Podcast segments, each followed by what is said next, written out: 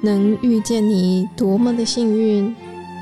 一起为生命订阅觉醒智慧，来点有温度的香与光。本节目由香光尼僧团企划制播。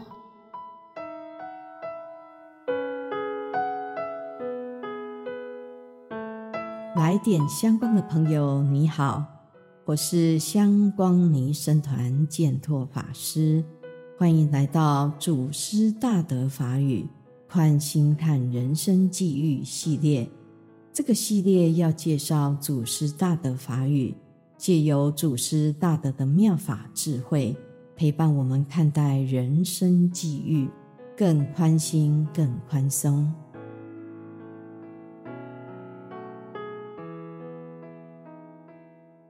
今天第一集要分享的法语是弘一大师说的：“处逆境用开拓法，处顺境用收敛法。处逆境用开拓法，处顺境用收敛法。”先说一个故事：有个台湾的画家，他去巴西旅行时。看到一只乌龟很特别，乌龟的壳、乌龟的头以及尾巴都是翠绿色的，在翠绿色的壳上有着深咖啡色的花纹。乌龟的背高高的隆起，就好像是一个篮球的半圆，弧线优美光滑，一点也不像一般乌龟那样的扁平。最奇特的是啊。那乌龟的嘴很大，两边的线条翘起来，像是一直在微笑。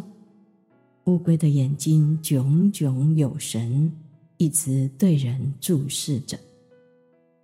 这画家第一眼看见就很喜欢，因为没想到世界上有这么美的乌龟，于是百般恳求，出了高价才向原来的主人买到这只乌龟。但是买下来，问题就来了。这乌龟很大，有三十公斤重，要用两只手才能环抱它。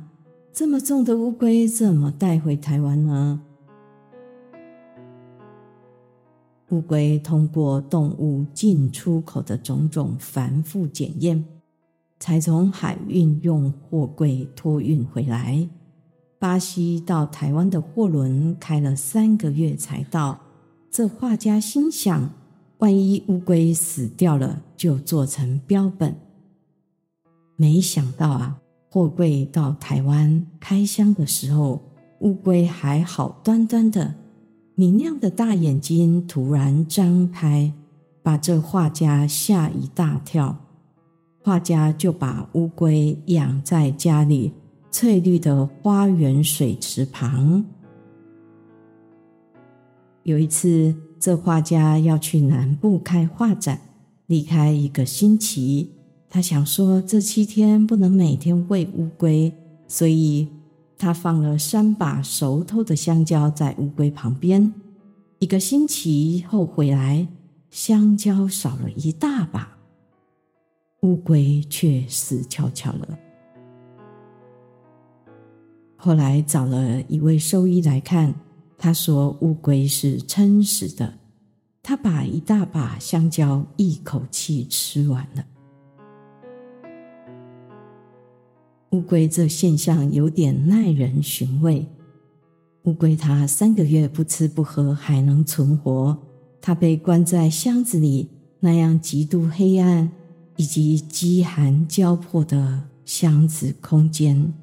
乌龟还能活着，但是为什么住在舒服的花园水池里，有的吃却死掉了呢？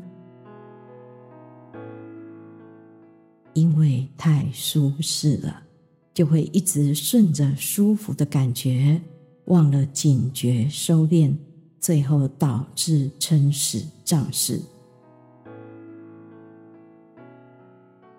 所以处顺境用收敛法，遇到顺我们意的情境，心会很舒服，忘了警觉，就会不小心让心一直放纵出去，黏在舒服的感觉，最后可能出现意想不到的过患。所以说，处顺境用收敛法，在顺境中要收敛警觉，不要太放逸。有好吃的东西吃七分饱就好，才不会像乌龟这样的下场。有好玩的。玩半小时或一小时就好，适可而止。而在逆境中处逆境，用开拓法。逆境就是不顺我们意的情境，我们的心会不舒服，也可能揪成一团。比如被骂了，或者上班迟到，或者考试考不好等等。遇到这种情况，心情会不舒服、难过，没有关系，难过只要难过半小时就好。之后要打开心，想三个方法改善，让下次更好，让自己快乐。现在新冠肺炎的疫情，让我们不自由，不敢随意出去玩，不大能去餐厅跟人共餐吃饭。我们的心情可能不准、不舒服，揪成一团，这是正常现象。但是不快乐的心情，只要不快乐半小时就好。之后要用开拓法，打开我们的心，想三件改善我心情的方法。譬如第一点，我可以关心家人，陪伴家人。在疫情当中，每天用具体的行动关心家人，做家事、打扫、倒垃圾，让家中焕然一新，让自己心情好，家人的心情也好。第二点，在家里找到自己的新乐趣，让心欢喜的乐趣，譬如阅读、画画、抄经、种花草。烹饪等，不要让心一直黏在不舒服的感觉。第三，可以透过视讯关怀亲友。我们透过付出关怀，让自己快乐起来，心情不会一直陷落下去。这就是处逆境用开脱法。最后，我们一起复习今天的法语：处逆境用开脱法，处顺境用收敛法。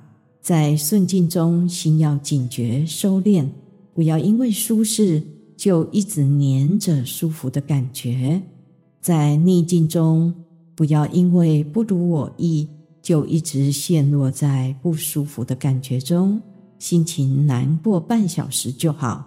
之后打开心，想三个改善的方法。希望这句法语：处逆境用开脱法，处顺境用收敛法，陪伴你在顺境中，在逆境中都能安康自在，心中的光明永远在。感谢你聆听祖师大德法语，宽心看人生际遇系列，下次我们再见喽！